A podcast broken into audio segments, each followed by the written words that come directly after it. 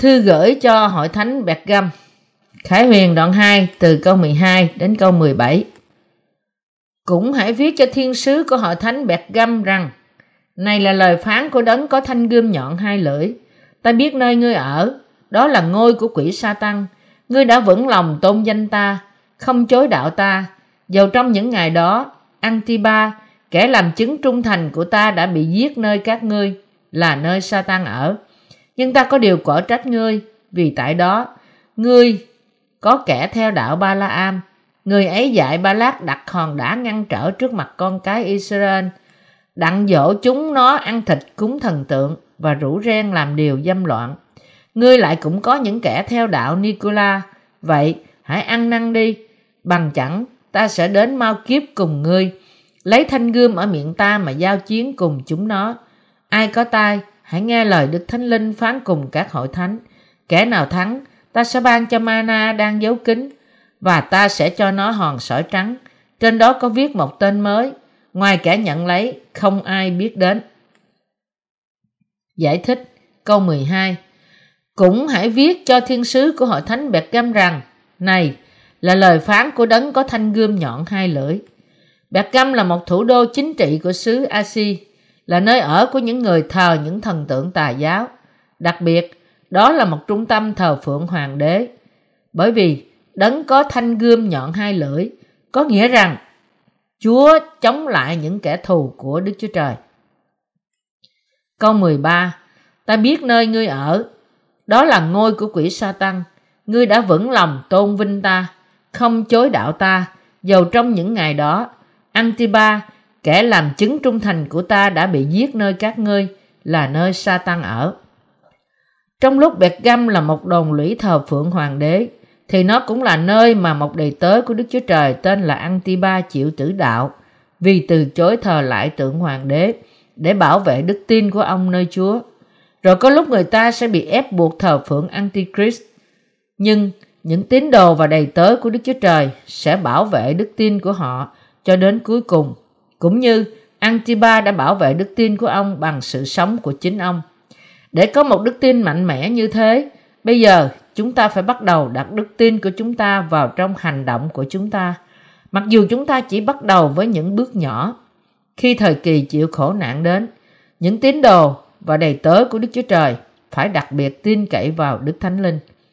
Họ phải tin nơi Đức Chúa Trời và sẵn sàng chịu tử đạo trong hy vọng. Vì thế, họ có thể đem vinh hiển đến cho Đức Chúa Trời và nhận được trời mới và đất mới từ nơi Ngài. Câu 14 Nhưng ta có điều quở trách ngươi, vì tại đó, ngươi có kẻ theo đạo Ba La Am, người ấy dạy Ba Lát đặt hòn đá ngăn trở trước mặt con cái Israel, đặng dỗ chúng nó ăn thịt cúng thần tượng và rủ rang làm điều dâm loạn. Đức Chúa Trời đã khiển cách hội thánh Bẹt Găm vì một vài thành viên của họ theo học thuyết của Ba La Am. Ba La Am là một tiên tri giả, là người dẫn dân Israel ra khỏi Đức Chúa Trời và khiến họ phạm tội thờ thần tượng bằng cách cám dỗ họ có mối quan hệ với những thầy tu ngoại bang, là những người thờ thần tượng. Chúa đã khiển trách những người đó, là những người có đức tin đã rời bỏ Đức Chúa Trời. Lòng của người ta đã rời bỏ Ngài và thờ phượng những thần tượng giả và tội thờ thần tượng là tội lớn hơn hết trước mặt Đức Chúa Trời. Câu 15 Ngươi lại cũng có những kẻ theo đạo Nicola. Những từ Nicola và Balaam trên cơ bản là đồng nghĩa, có nghĩa là những kẻ chiếm ưu thế trên dân sự. Khi Đức Chúa Trời nói rằng có những kẻ theo đạo Nicola là một cách nói rằng hội thánh của Đức Chúa Trời phải loại bỏ những người theo đạo Balaam. Những người đi theo đạo Nicola và Balaam này là những người theo đuổi sự giàu có vật chất và thờ thần tượng. Những người như thế dĩ nhiên sẽ bị đuổi ra khỏi hội thánh của Đức Chúa Trời. Vậy, câu 16 Vậy hãy ăn năn đi, bằng chẳng, ta sẽ đến mau kiếp cùng ngươi, lấy thanh gươm ở miệng ngươi, lấy thanh gươm ở miệng ta mà giao chiến cùng chúng nó. Vì thế, Đức Chúa Trời bảo hội thánh Bẹt Găm phải từ bỏ sự thờ hình tượng và sự theo đuổi những điều thế gian của họ và trở lại với niềm tin đúng đắn.